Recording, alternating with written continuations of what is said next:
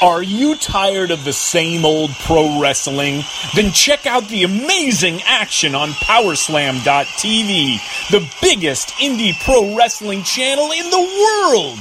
Get over 4,000 hours of the best pro wrestling events from over 110 of the biggest names in the industry from over 15 countries around the globe. Get your free trial today at Powerslam.tv. The following is brought to you by the Social Suplex Podcast Network.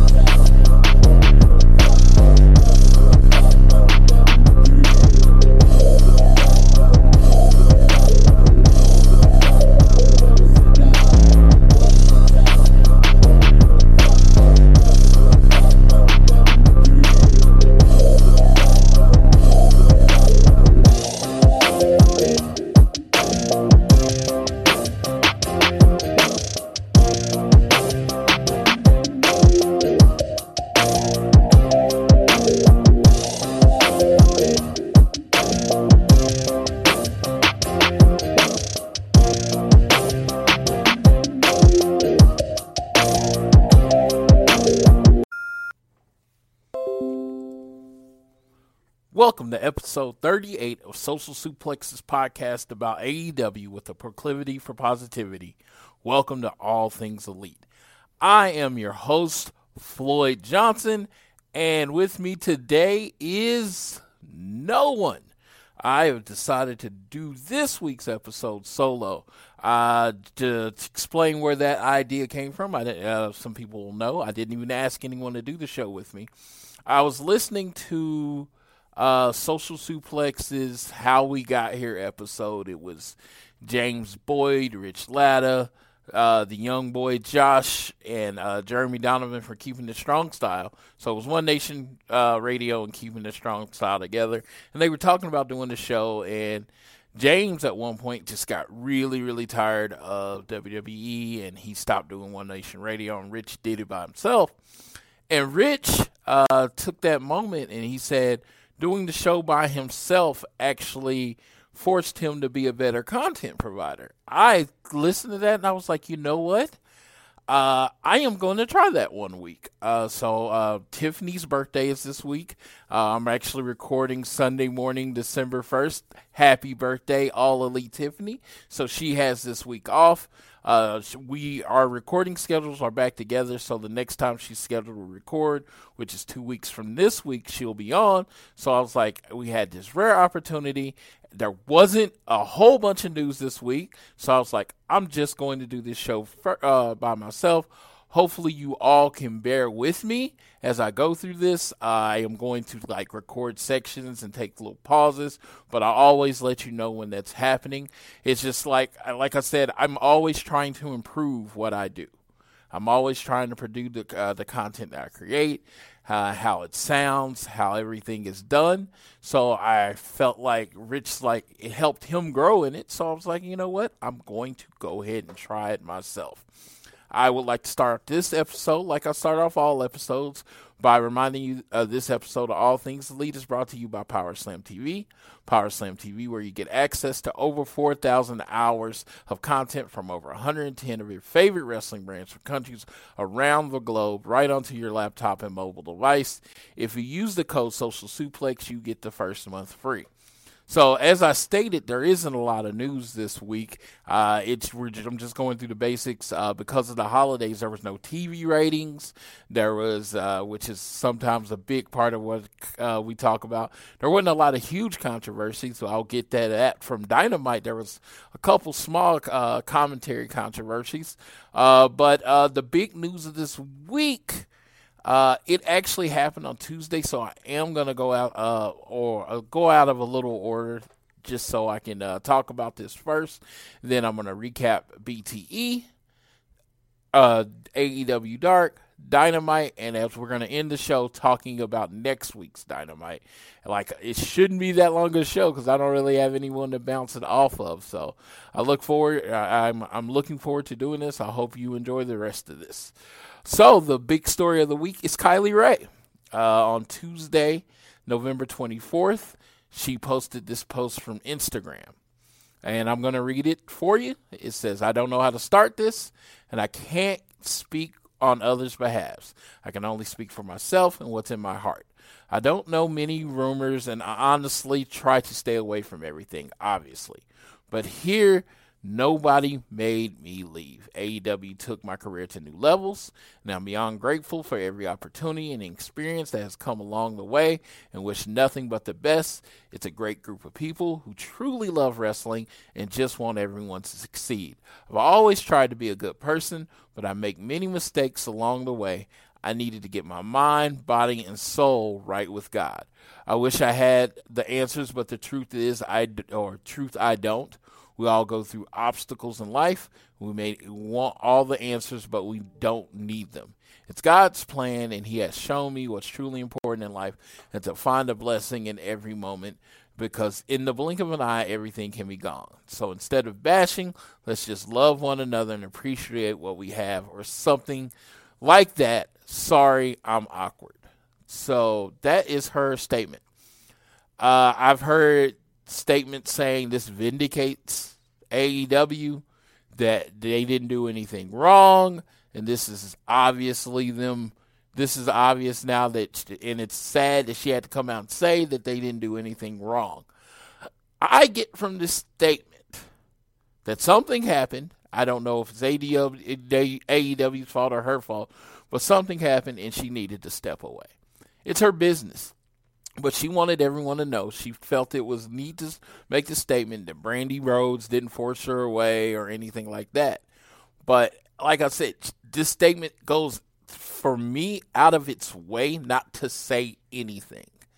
It doesn't say anything. I saw a comment that said, It is a sad state of affairs that someone has to put a message out saying nothing happened. And I'm like, It really doesn't say nothing happened. It said no one made her leave. I mean, there could have been an incident that made her want to leave. There could have been an incident, you know. I don't think there was. Uh, but she left. She apparently can't talk about it, but she wanted to do the best her can so people would stop asking her about it. So it looks like this statement was basically, you know what, I'm not talking about it anymore, leave me alone. And I can understand that. I would I like to know the whole story? No, I don't really need to. I know that's weird for people to say because you like the fans want to know everything. I don't need to know how my food's prepared. You know what I mean? And you know, and I I I relate wrestling to food a lot because everyone has different tastes and things. You know, and you got your cooks in the back doing their thing, and it's just like with wrestling. I like to sometimes say I don't want to stand back in the kitchen and know what's cooking. I come to the restaurant because I just want the food to be done and brought to me. I don't need to know how it is. But with wrestling fandom, that's not how it works. They want to know every decision that was made to get to what we see on front, and then when it when we get it, we're going to complain about it, or not. Um, we are, but certain people are going to complain about it. This with Kylie Rae, you know what? People leave jobs every day. I work overnight, so I don't see most of the people I work with. I work with about 200 people. And you know, people leave and come all sorts of ways, and I never know how it happens, and it doesn't keep me awake. Kylie Rae doesn't wrestle for AEW anymore. I actually bought one of her shirts when they were doing the uh, when they were announcing the rosters. I decided she was going to be the person I followed. I'd seen her a couple times on the Indies. I liked how she wrestled, and I was like, "Yeah, I'm behind Kylie Rae." So I bought her shirt. I met her uh, at Double or Nothing. Even had her sign my little my infamous turnbuckle pad with the whole roster on it. I did, you know, I did all the things. I was going to root for her, and then she wasn't on Fight for the Fallen Uh, or what was it, Fighter Fest, and then she wasn't on Fight for the Fallen, and it, it was just like she was just gone. And then, you know what? she's gone. I wish her the best on her future endeavors. And this is not like a WWE thing or a WWE death. I really do wish her the best on her future endeavors. She's working indies. If she's working indies during WrestleMania when she's in Tampa, I will definitely be there to see her. I will definitely see her in the show. I, have been making the joke that she owes me thirty dollars because one the first AEW shirts all had the AEW logo on it. So she was the first women's shirt I bought with the AEW logo on the shirt, and I was like, well. The shirt is kind of useless now because she doesn't wrestle for AEW. And I made the joke that I don't forgive her until she gives me my $30 back. It is very much a joke. Uh, I don't know what she went through. I, you know, I think it's her business. Uh, I don't know. I've heard rumors of mental breakdown, you know, just not getting along with the uh, crew or whatever. Not being, you know, maybe they came up with some ideas for her character that she didn't like. There is so much speculation out there that all I know she doesn't work for AEW anymore. So, as a person that talks on the AEW podcast, for the most part, she's not relevant to me anymore until more news comes out. Now, if she does a sit down with Jericho or a sit down on one of the podcasts and really lets us know what happens, I'll bring it up again. But I thought this should be addressed because this is could be looked at as either a positive or negative light on uh, AEW, and I don't I don't dodge stuff that's not does stuff that's negative, as you will see later on when I have to talk about the commentary for Dynamite. I'm not going to dodge what's unpopular. It's just this is neither negative or positive. I mean, literally nothing happened. I mean, I mean, if you read her post, she didn't say anything.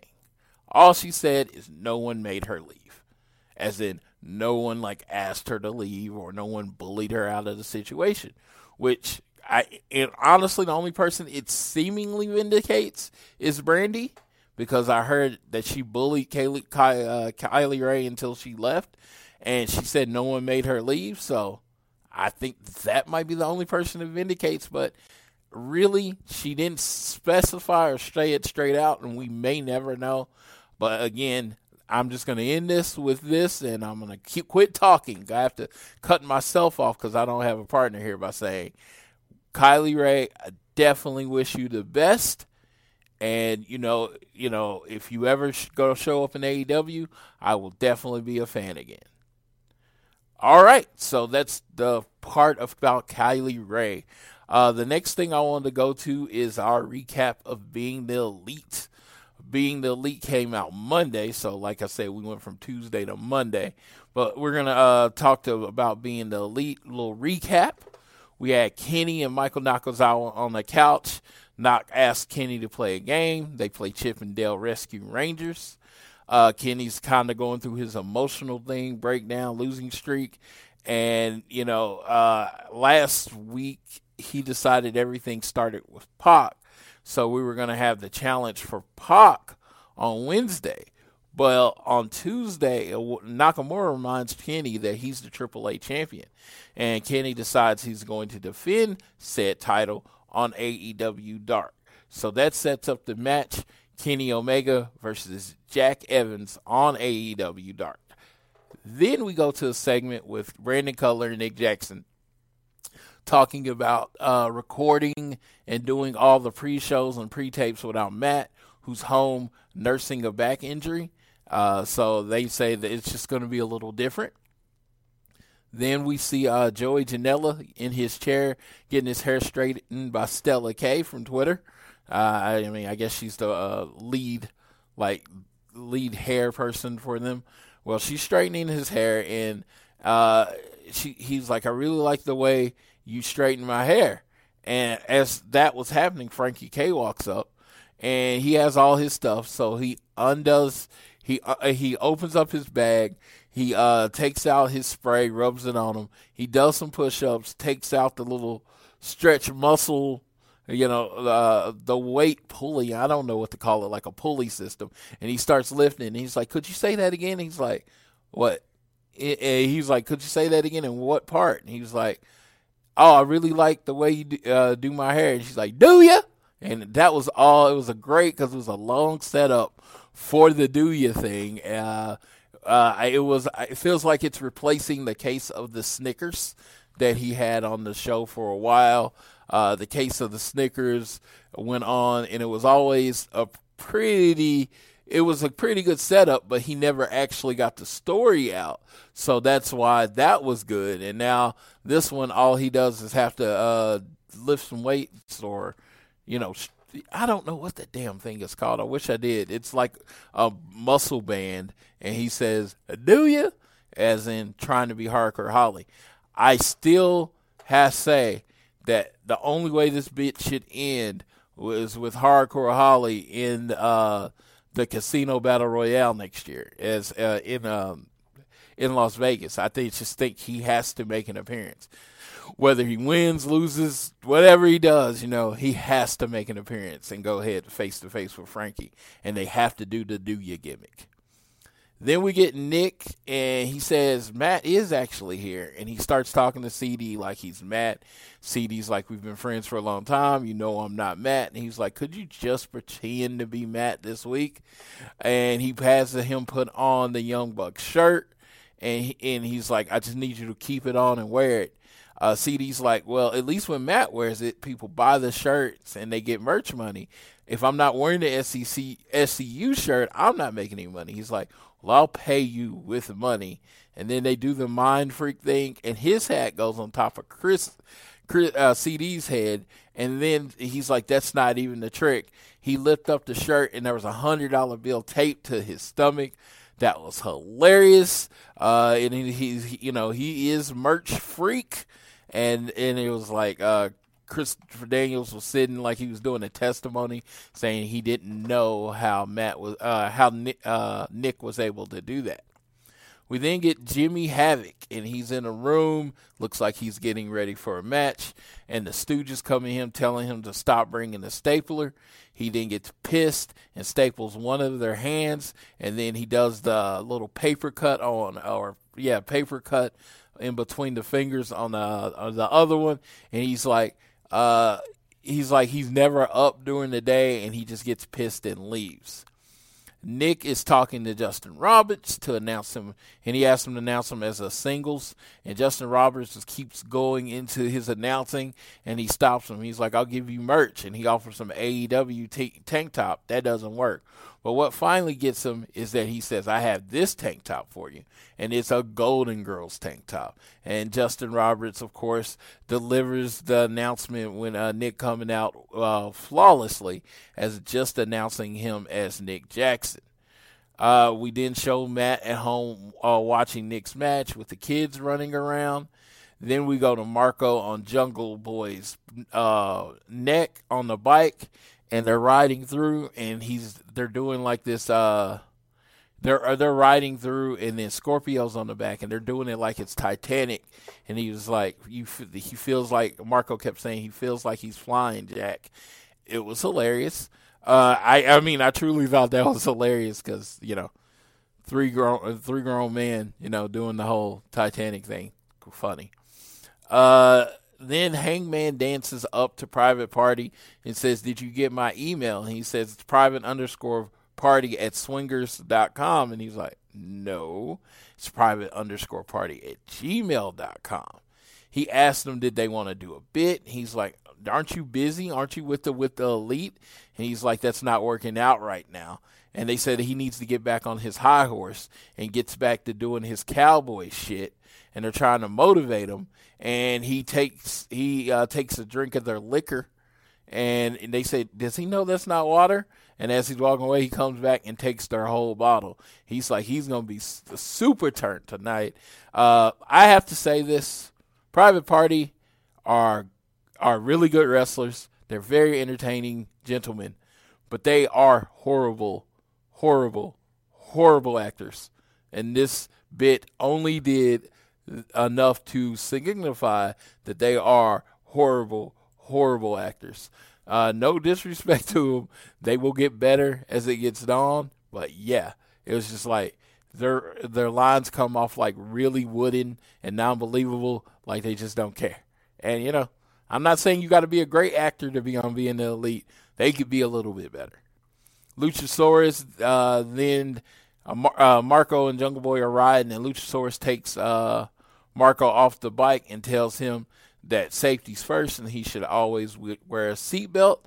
Then they show a line from Scorpio where he tells that he's going to turn like champion into like bitch, and then they do the famous like the it's the internet gif where the black kid is just like looking at him and it's like Scorpio's dressed up and they have some wrestlers in the background and they mock it and it's hilarious and, and they don't really mock it they just recreate it it's not a mock uh, so then you got the librarians cutting a promo with Brandon Cutler, Santana Ortiz, and uh, Sammy G walk in. They say they're sorry for interrupting the shot. They're just trying to go home. They said okay. They say one more thing. We lied and then they beat up Brandon and the librarian Peter Avalon. Uh, they take the camera and then kidnap Leva. It looks like next week we will be getting being the inner circle. And that's it for this week's episode. Uh, this week's episode of Being the Elite. I will be right back with my review of AEW Dark. Join the Dark Order. And we're back, and now we're going to talk about AEW Dark for this week. AEW Dark from Tuesday, November 26th.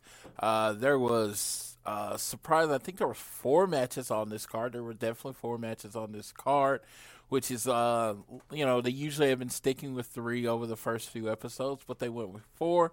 In order, the first match I actually thought was gonna be the main event because I don't think I really knew the full card, but uh, we had Pentagon versus Trent Beretta. Now, Pentagon, as far as one of he's one of my favorite acts in wrestling, with the whole Cero Miedo thing and the package pile driver. He does a lot of things. He's a very charismatic wrestler. He's a former Impact World Champion. Uh, you know, he's pushed. You know, he's pretty much pushed in singles action wherever he goes. I think the first time I ever heard of him, he was in Lucha Underground. I never really watched the show, but I remember hearing his name.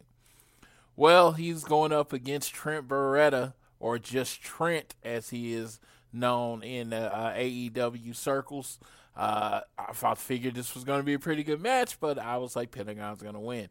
They actually had a really good match. Trent, uh, Trent is a very good singles wrestler, but in, in Pentagon hits his good stuff. He hit the package pile driver on the apron. He hit his arm break maneuver, but as he was going for the finish, Trent Beretta reversed it into his finishing maneuver, which I feel bad because I don't know the name. I know it's called like the strong zero when they do the stomp. I don't know if that's what it's called when it's single, but he then gets to pin over Pentagon, which I must consider an upset.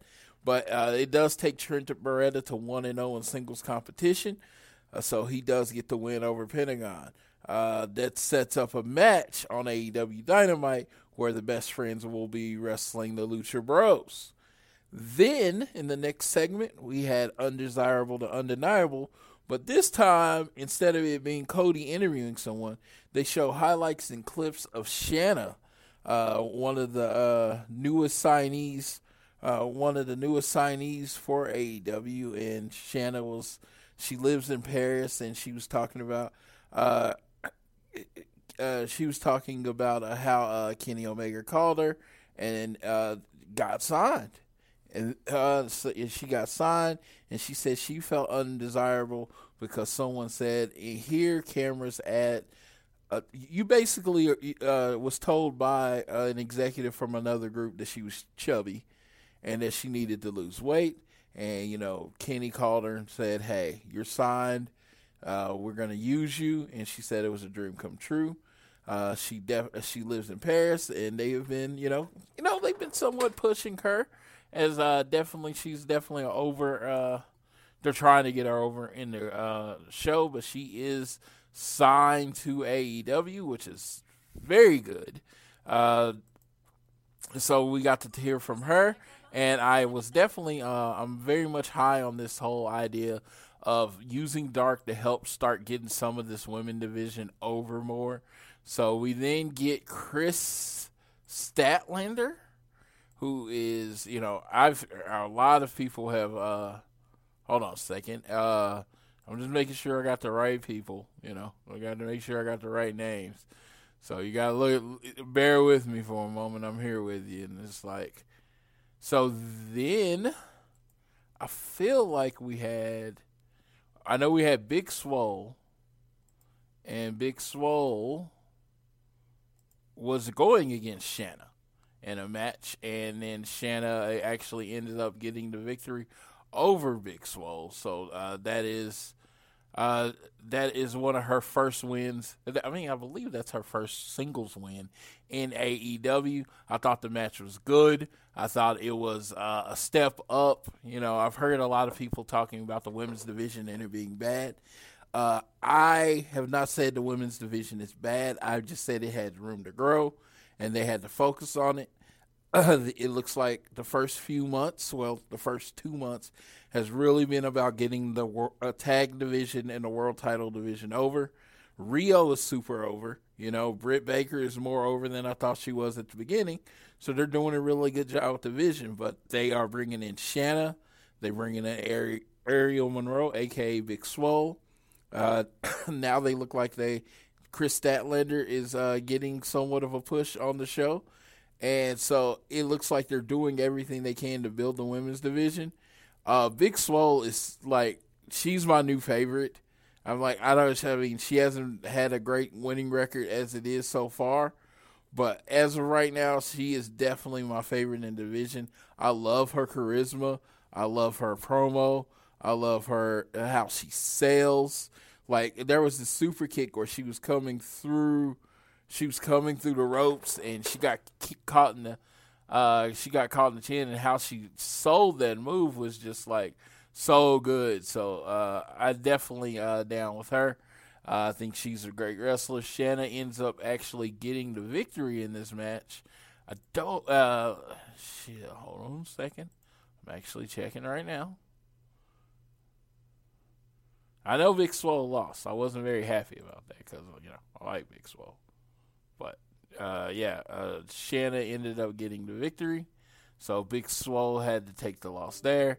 They then show clips from they they then shows clips from uh, Scorpio Sky and Chris Jericho, and we you know we can go past that. Uh, what we're uh, we got another women's match, and it was funny because actually they referred to this women's match in the last match. They was like, well, it's gonna last longer than uh, Kong and uh, Leva Bates. So it looks like they shot Kong and Leva Bates before the other women's match, but then when they edited it, they edited it after the match. So basically, uh, Excalibur told you who was going to win.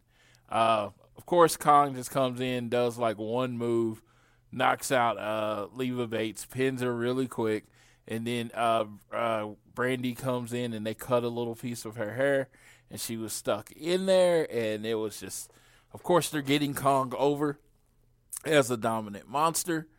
Uh, last but not least, uh, we had Jack Evans versus Kenny Omega. Uh, they put on a hell of a match, Triple A uh, title. Uh, big thing with me is, you know, there was no doubt in my mind Kenny Omega was going to win which I have no problem with that. Jack Evans uh, is very talented, and he put a, they put on an entertainment match. I thought this was like a three and a half star match at least. I thought this was a very entertaining match. Kenny Omega gets the the definitive pin with the One Wing Angel, and that is AEW Dark. Um, yeah, I forgot who was on commentary in this show, but uh, just know AEW Dark is one of those things I, I just I'm going to talk about the overall arching part of that uh, show is that it can be used to get over a lot of other things. Uh, a lot of uh, as far as the women's wrestling, I think there should be more women one-on-one women singles matches on AEW Dark. The lesser tag teams, uh, people that are not booked. If you want to get more of this Dark Order angle over, you can definitely use AEW Dark for that it's must it's must watch viewing for me. I have to I watch it every Tuesday, and it's like now it's been like five or six days, so I was trying to remember exactly everything that I saw, and that's on me. I'm usually better better at taking notes from the show, but I was uh, I was a little behind. You know, with thanks, I've been working a lot, and with Thanksgiving, no excuses, no excuses. But uh, yeah, this is a very entertaining episode of AEW Dark. I haven't seen a bad one yet. It's a great one hour viewing on Tuesday night, so make sure you are catching it every week. Uh, yeah, what did it show? It was yeah, like on this episode, there was only fifty thousand views, fifty thousand two hundred eighty-eight views. Got to do better.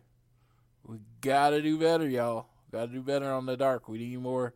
We need more people uh, watching dark every week. The episode seven from Nashville was four hundred and forty-one thousand.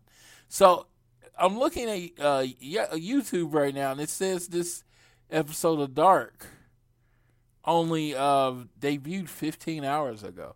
So I don't know if they just like re-uploaded it or something like that because if it only has 50,000 views, it's like several hundred thousand uh, views yeah, less than everything. So I think this is wrong. I think YouTube. I think YouTube is wrong in this case. Well, uh, back to it. Kenny Omega gets the win. It sets up his match against Pac on this week's episode of Dynamite. But that was the episode of Dark. I will be, that was a little shorter segment, but I will be back with my thoughts on Dynamite. Join the Dark Order. And we're back to talk about the 1127 episode of AEW Dynamite. This will probably be the longest segment of the show. Uh, when you think about it in segments, of course, because it's the whole show. It's the reason we show up. I'm going to be honest. I'm very upfront and very not super positive. This was probably my least favorite episode of AEW Dynamite, and it was really crazy because it was the first time since the first episode that I was actually off and put in front of the TV to watch the show and focus on nothing else. I was very excited about this. We went and had um, some dinner with my wife's sister out in the, the smallest town ever it's called Maud, Oklahoma. So I went out and had some dinner uh, there. I'm telling you, the city of Maud looks like a horror movie, and I am not joking. When you walk in, it looks like the, uh, like the setting of the movie Wrong Turn. You go in there and you look like you don't come, you're not coming back alive. I saw maybe ten people the whole time I was there, and I only saw two people walking. Every house and everything looked dilapidated. Uh, and, you know, it just looked like, you know, no one lived there. I saw about four murder sheds. And if you watch horror, you watch either horror movies or you watch serial uh, TV shows, you'll know what I'm talking about a horror shed, where it's like you see the building and you don't know what it's for. It's just a big ass tin building, and it's like murder happens there. So I go out there, have some food, and I'm, I'm very lucky you know, to be able to go out there. And we had actually had a very good time. Uh, but the goal was when my wife asked me, she asked me, um, "Are you gonna? Are you? Do you mind going out to dinner?" I was like, "I have to be home by six thirty, not seven, six thirty. I wanted to make sure I was home for the show. We get home a little early. I get me a little nap, and I'm like, man, I got my little paper out, my notes, and I'm like, ready to watch AEW Dynamite. Let's do this. Yeah, so I'm very excited. As you can tell, I'm very animated about watching AEW Dynamite. And it's like, so, uh, so when we get in, so we start, and it's, you see this big setup, and it's Chris Jericho celebration. And I'm like, oh my God, this is so fun. Uh, and I have to say that this segment was hilarious. It started with uh, Soul Train Jones, aka Virgil in the ring. He says he says his lines like he doesn't know what a goat is because he's no farmer, but he said Chris Jericho is the greatest of all time. So he brings him out, and he he brings him out, and he starts talking, and uh, you know, you know, uh, then Sammy Guevara uh, gives him a gift, and it's a cardboard cutout of Chris Jericho and Sammy together. uh, the the uh, LAX, or I call them LAX, Proud and Powerful, Santana Ortiz. They make him an honorary Boricua, uh, and they give him some stuff that you can get from the corner store. I, I'm like, I'm not going too far into the details of this. It's hilarious. It's one of those things. You should go to YouTube and watch the segment. If you're not gonna watch anything, you should definitely watch the segment. And then um, Jake Hagar, uh, Jake Hager, uh, actually his dad was a gift in the box, and you know, of course, you thought he was gonna be a wrestler. Even uh, Jr. said Abdullah because it go- goes back to a gimmick where Abdullah was the gift in the box uh, back in the old WCW days. Well, uh, the gift in the box was Chris Jericho's dad, who gets on the mic and runs down the Chicago Blackhawks and the city of Chicago. And then he's like, "Where's Jake Hager?" And Jake or Hagar, as he calls him. Well, Jake comes back and he has a goat, an actual goat. Well, the thing with working with live animals, they don't always agree. And this goat was being stubborn, and he wouldn't come. So they kind of brought the mic to him, and he said, "This is Chris Jericho," and everybody got a crack out, a laugh out of that.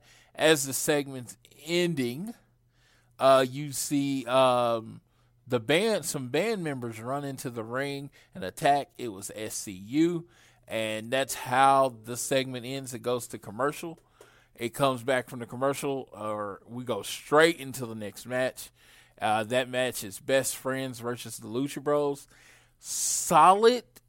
I wouldn't even call it a solid, like less than solid tag team match. I felt like the Lucha Bros were, I won't say phoning it in, but it didn't look like they were giving their best effort. It wasn't do, they weren't doing the Lucha Bros stuff. It seemed the match just seemed short, and and and it was like the Lucha Bros were about to win, and Rey Fenix was doing his thing. Boom! Trent Beretta pins Rey Fenix. One, two, three with his move. I'm gonna call it the Strong Zero again. I still didn't uh, look up the actual uh, name of the move, but he uh, pins uh, Rey Fenix with that move.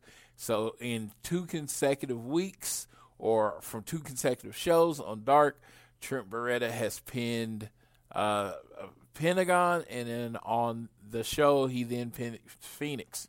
So they're on a bit of a streak, and Lucha Bros are on a bit of uh, on the schneid. They are on the schneid. They are they're losing more than they're used to. So we'll see where they go from there. Uh, then, uh, like immediately, another match: Bea Priestley and Emi Sakura. They wrestled uh, Hikaru Shida and Kris Statlander. This was a solid women's tag team match. I definitely would give it like three and a quarter stars. Uh, Statlander's a superstar. Uh, she she's got the seal of approval from Tiffany, who just uh, really loves her and she thinks she's amazing. Uh, Bea Priestley's one of my favorites in AEW. The match ends. Bea Priestley hits Statlander with a Saito suplex, and Sakura then rolls her up with a La Magistral cradle, and they get the pin. So uh, Shida and Statlander take the loss. Again, it was a good match, and I did, and it's like it was a good match. But going back to my original criticism, and I forgot to say this on the Jericho celebration, if you listen to anything anyone from AEW uh, said, and I'm not, and I'm not trying to take away from the women's match. It was a solid tag team match, but I felt like the beginning segment threw the whole show off. I understand why they had to do it. It was an elaborate setup in settings, but on multiple occasions, I heard Tony Khan and I believe Cody and I believe, like Chris Jericho said, we're not gonna start our shows with 20 minute in ring segments. They then started this show with a 20 minute in ring segment. As hilarious the segment is, it took off the flow of the show, in my opinion. And I don't think it ever recovered from that. I felt like those, the best friends in Lucha Bros, this brings us back. And I feel like the women's match was kind of either rushed or or whatever. It just felt like the whole flow of the night was off, and I think it was starting with the in ring segment. And it's just one of those things. I give them the benefit of the doubt. I know they're not. They sometimes will say, "Well, you know, we're not going to do this like this, uh, like WWE. We're not going to do this." But they were so explicit so many times about not starting in with a 20, ring, 20 minute in ring segment even though this 20 minute in ring segment was good, don't I think it threw off the flow of the show. And I felt like this Chicago episode, this yearly thing where it's going to be the night before Thanksgiving, it was a built up. It's like it was going to kind of be a big show. And I don't feel like it delivered on the big showness. So I and this is like I said, this is an episode with Cody in it. So you think any episode for me with Cody in it, I'm gonna get on here and say, man, you know, Cody was in it. So of course it, it was great. It wasn't great. It wasn't. So yeah, the next match was Cody versus Matt Knicks. Matt Knicks wrestles locally in Chicago. He got a huge pop. Cody much pretty much controlled this match and ended it with the figure four with Matt Knicks tap, tapping out. Okay, Cody gets on the mic. I'm like, okay, we're gonna maybe get some Cody MJF interaction. Cody says we don't have to wait to fight Max. We can fight right now. Well, as he's saying that, you see the floorboard kind of on the ring go, and you see someone coming out. I have no idea this is who this guy is, but uh, Excalibur lets me know it is the Blade. The Blade. I found out later it is uh, Allie's uh, Allie's husband, Pepper Parks. I forgot his name in Impact Wrestling. I, I, I know he had a name in Impact Wrestling. I can't remember what it was right off the top of my head. But uh, yeah, so um, Pepper Parks was Pepper Parks was the Blade, and Braxton Sutter was his name in Impact. Thanks to old Google for that. So if you heard me typing, that's what I was doing. Uh, Braxton Sutter was his name in Impact Wrestling. He has aged horribly. I, I, you know, I watched Impact Wrestling at a time where he was pretty significant because they were doing that old crazy bride uh, gimmick, and I did not recognize him. He looks like a much older man. His hair was like balding, and I was like, I guess he was bald in Impact, and it actually does make him look younger. So that was actually uh, pretty. He looked pretty rough. Yeah, he looked pretty rough. And then uh, after it, and they said another bigger, thicker guy came out. His name was the uh, Butcher and I found out later on the butcher is Andy Williams from uh, uh from a band. Uh, I forgot what the I forgot what the band was called. Uh, every t- every time I die, and he's the lead singer or something, the guitarist Andy Williams, and he makes his appearance. The thing is, at this segment, you know, sometimes you're not. You're, they're supposed to surprise you. And you're not necessarily always supposed to know.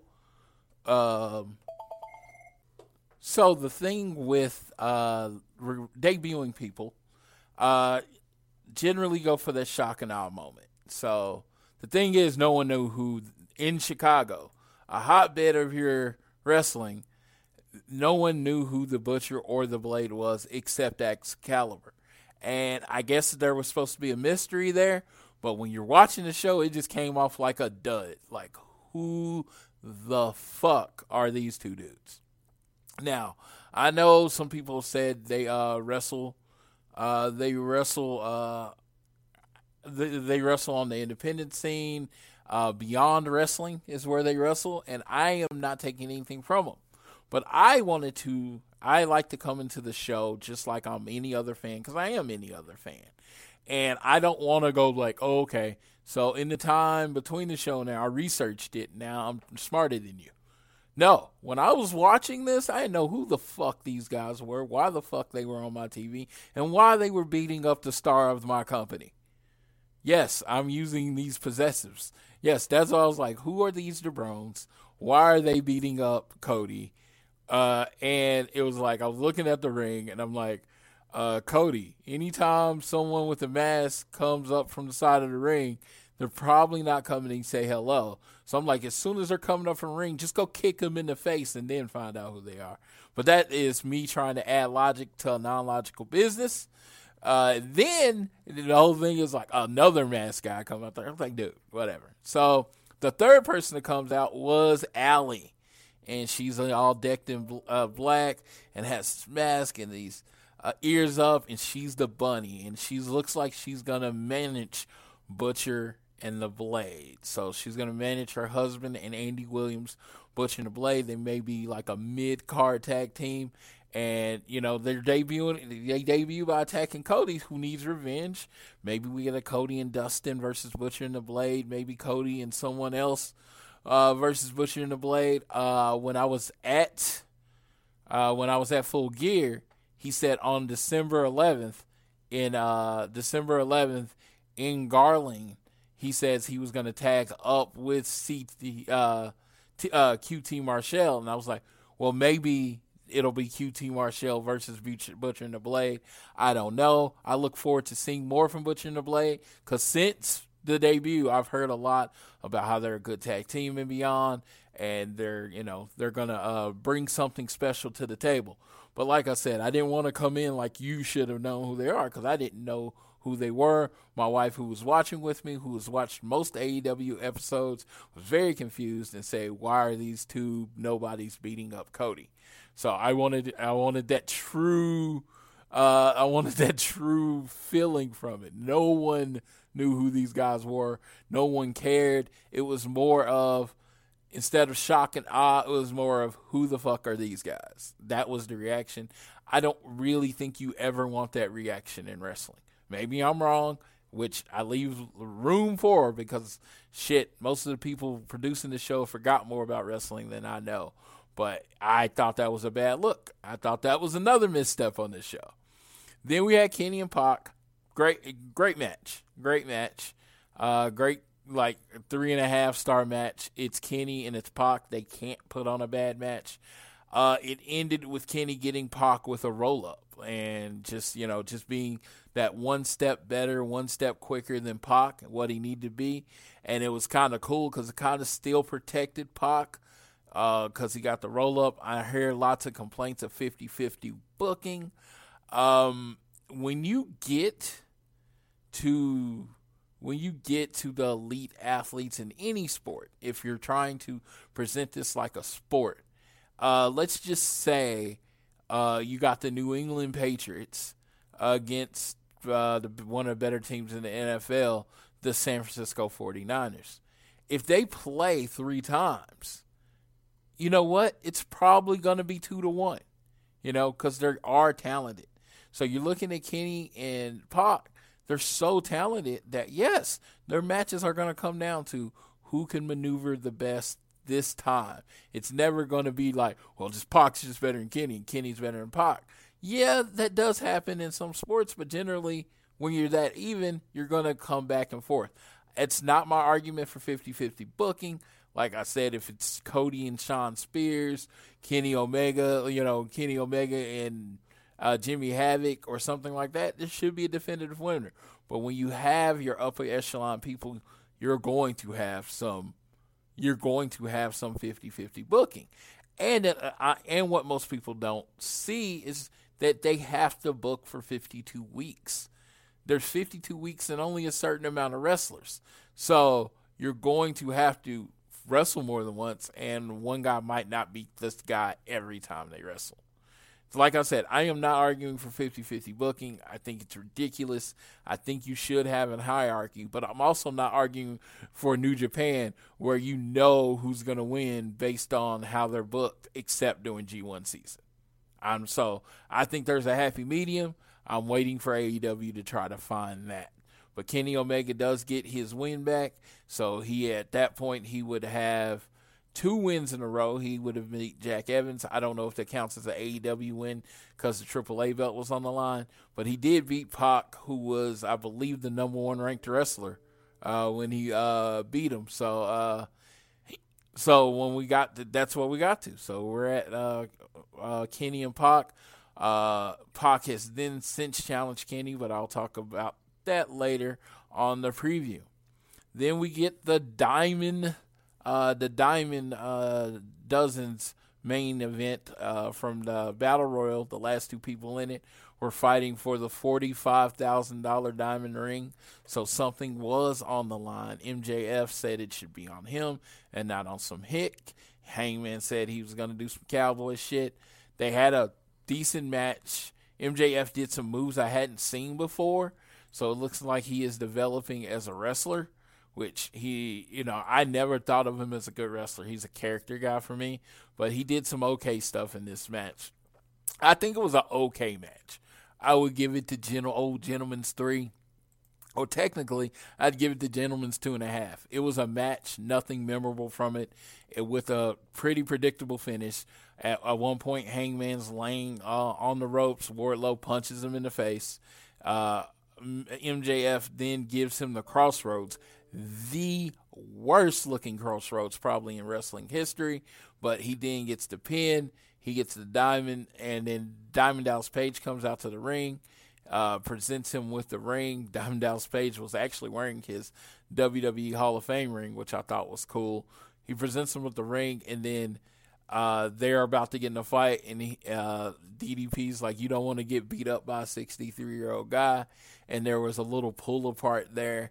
Uh, I, I even posted from the All Things Link account that DDP is by far the best 63 year old looking man I've ever seen. You're like, you like Hogan, you know, he was still buff, you know, still buff and stuff, but he he would walk he'd walk like an older man, and Ric Flair would walk like an older man. DDP looks 45. I mean, how he walks, how he talks, he looks like he could still wrestle. He doesn't look two days older than when he was the champion of WCW. Of course, he gives all the credit to DDP. Why? I it's like one of those things. I've tried it a couple times and I never I, I think it was more of I couldn't get anyone to do it with me, but I truly think I'm gonna get into DDP yoga. If he looks that good and feels that good, this dude had a broken neck and had to retire from wrestling and he looks like 100% and I I I was in awe of how good he looked for a 63 year old guy. I can honestly say, yeah, he looked like like he wrestled MJF and beat him, and I wouldn't have had any problems with it. And generally, when people are that old, you know, it's like, oh, you should put the young guy over. But I think DDP got a few matches in him. He he looks really good. Maybe taking that bumps might not, you know, be the best thing for somebody with his injury condition, but uh, I was very, I was like, the dude looks so good. I was like, dude, throw a diamond cutter. Come on, let's get that on. Then we had the main event. Uh, we had Chris Jericho versus Scorpio Sky. Scorpio Sky, it started off kind of slow. Scorpio Sky held his own.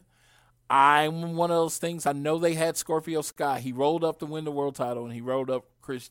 He rolled up Chris Jericho to uh, defend the title. But I would have liked Scorpio to have a more definitive finisher. So I think that would have helped with the hope spot.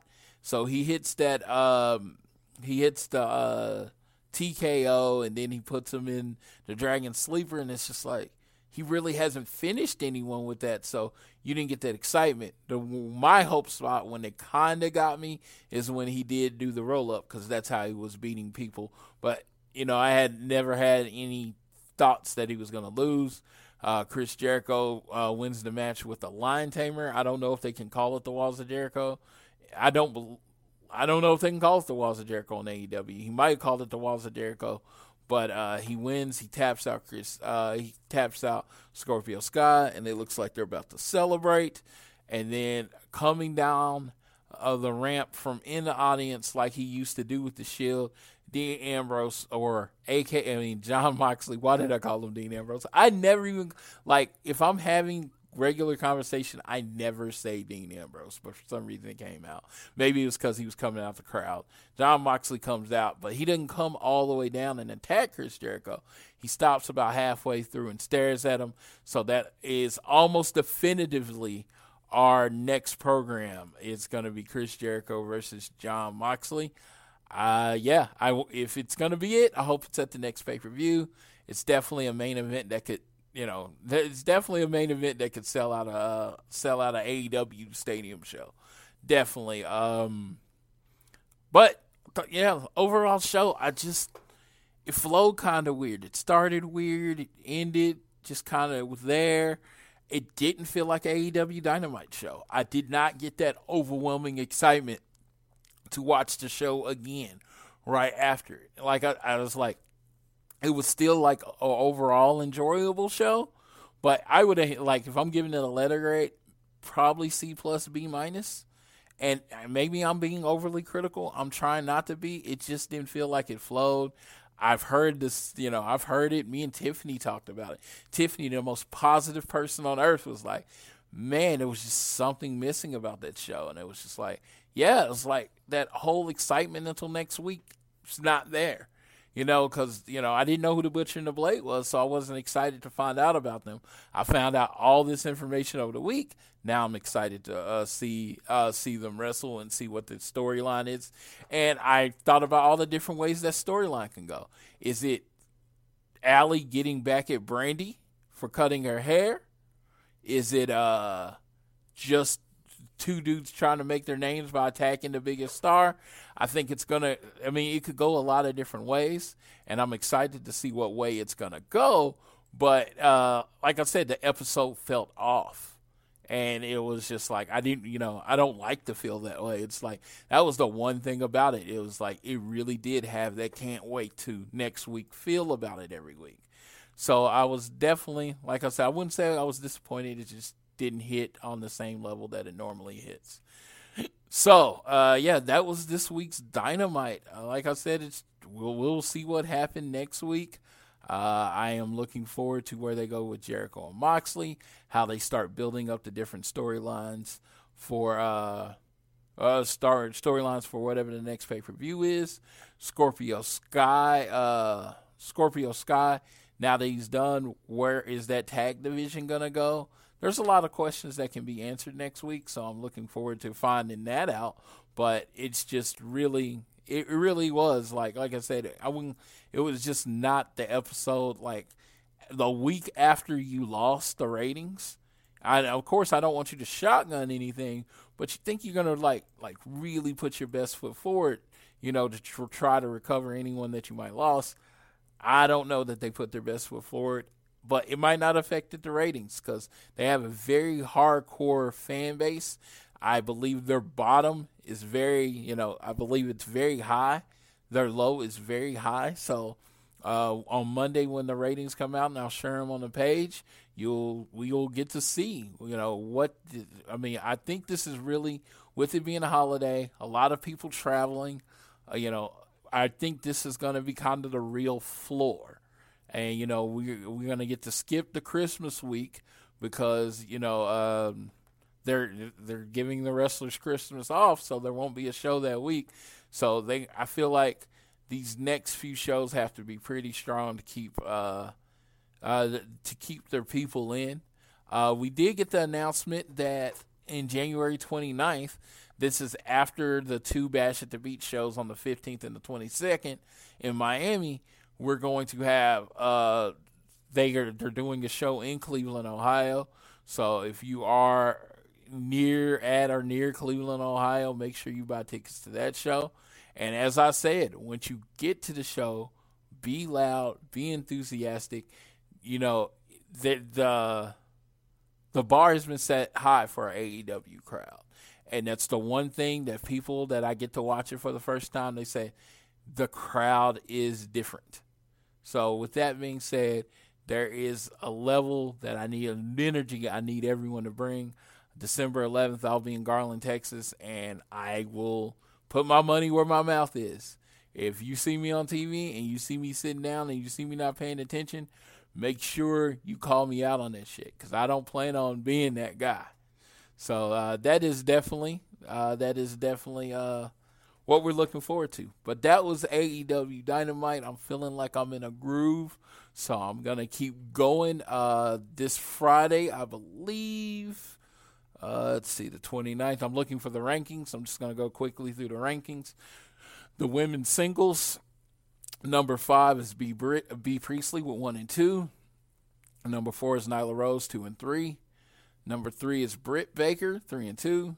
Number two is Emi Sakura at one and one, and number one is Hikaru Shida at three and one. And then we look at the let's see. Tag team division, number five at four and four, we got Private Party. Number four at four and four, we got the Lucha Bros.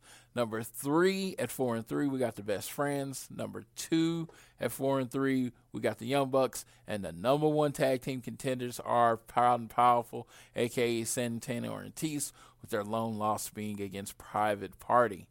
Then in the men's rankings, at five, we got MJF at two and one.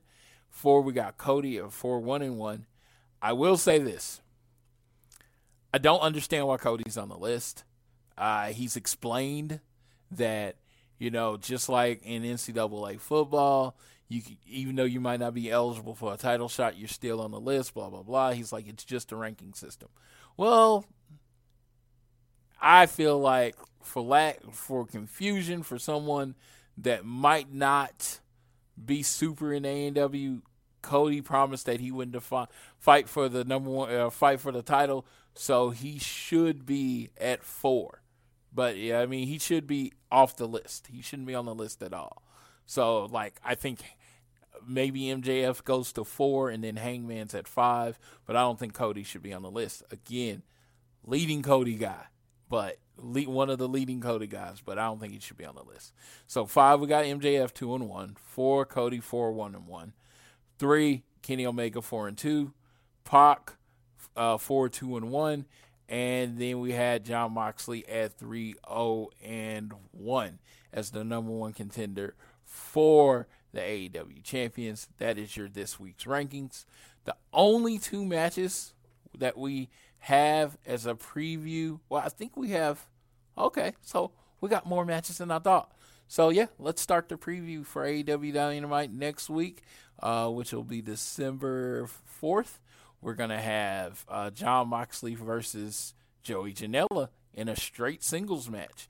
Uh, when Jon Moxley cut a promo last week, basically saying nobody was man enough to step up to him. Joey Janela answered the challenge.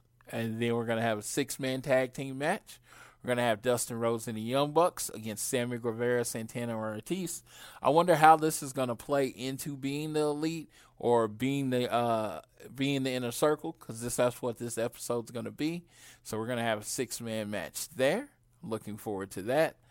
Uh, that is something I missed from the show. Is Dustin was cutting an in ring promo. Sammy Guevara when it came down to attack. Uh, Santana Ortiz came out with Dustin, and then the Young Bucks and Dustin Rhodes. It wasn't on my rundown. I didn't even remember that part of the show, so I do apologize for that. But that's going to be on the show. I don't know if that's going to be the main event. It's got, you know, I'm thinking Moxley and uh, Janela might be the main event. We'll see. Uh, then they uh, see that they announced another match. We're going to have Fenix versus Trent Beretta in a singles match uh, for the Champaign Show. And then we're going to have Christopher Daniels versus Pentagon to kind of go in their rivalry on the Champaign Show. So we got uh we got four beautiful four really good matches. This show is turning out to be good. So we got three singles matches and one six man match. You know you're going to have a women's match on the show. They haven't announced what that is yet, but it looks like this Champaign show is going to rebound quickly from what, like I said, I thought was the least uh, show. So uh, um, I, I thought was the worst show so far, and that is like on a higher scale because I don't believe AEW's bottom is anywhere near WWE's bottom. So I don't feel like the show was unwatchable. Like I said, it just didn't give me that same energy and buzz that the show's for. But this week is going to be the 10th episode of AEW from Champaign, Illinois, uh, alma mater of uh, the owner, uh, the owner Tony Khan. It's go- to be a match from there. So I think this match is going to be lit. Uh, the show is to be lit. It's to be fire. Everybody watches it. Everybody watch it. I let me see. I didn't. Someone almost gave me the spoilers for AEW Dark this week, and I didn't want to. You know, I didn't want to. You know, see who won because I like to watch AEW Dark as it comes out. So I didn't want to uh, see who won. So I didn't actually look and see who the AEW what they recorded for AEW Dark this week because I don't know how to do it without seeing who's wrestling. But you know what? For my peeps, I am going to make sure I look and try to see who is going to be on it next week. I don't know. Uh, dark matches from 1127. Let's see. We, we can do this together.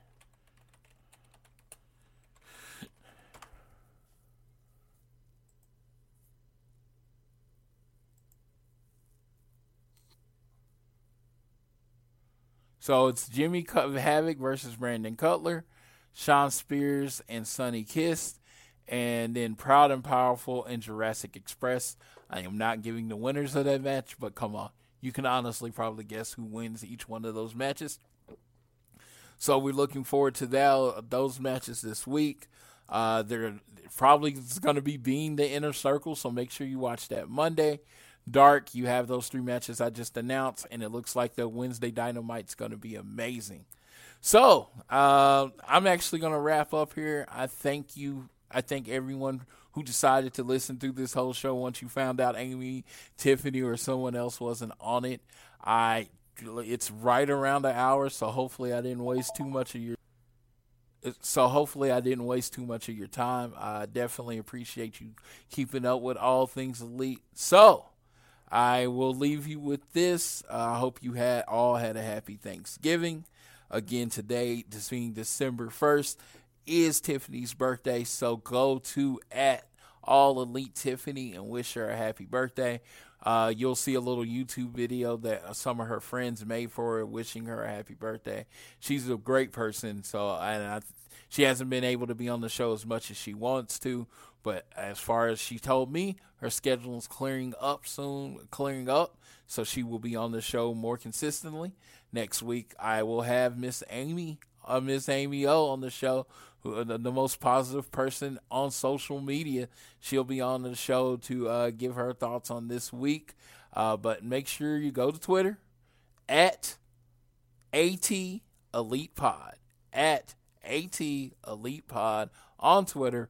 Follow us. That's where we post the shows. That's where the news is. That's where the giveaways come. I'm pretty sure there's going to be a giveaway fairly soon. Uh, we're going to be doing something for the social suplex. So make sure on your app that you're following, whatever app you're using, whether it be iTunes, Google Podcast, Stitcher, whatever it is, make sure you're fa- following the whole social suplex and listen to all the shows on the show. Uh, thank you for my uh, thank you for putting up with my long-windedness, and I will say, whether it's homework or school, always do your best to be elite. Join the Dark Order.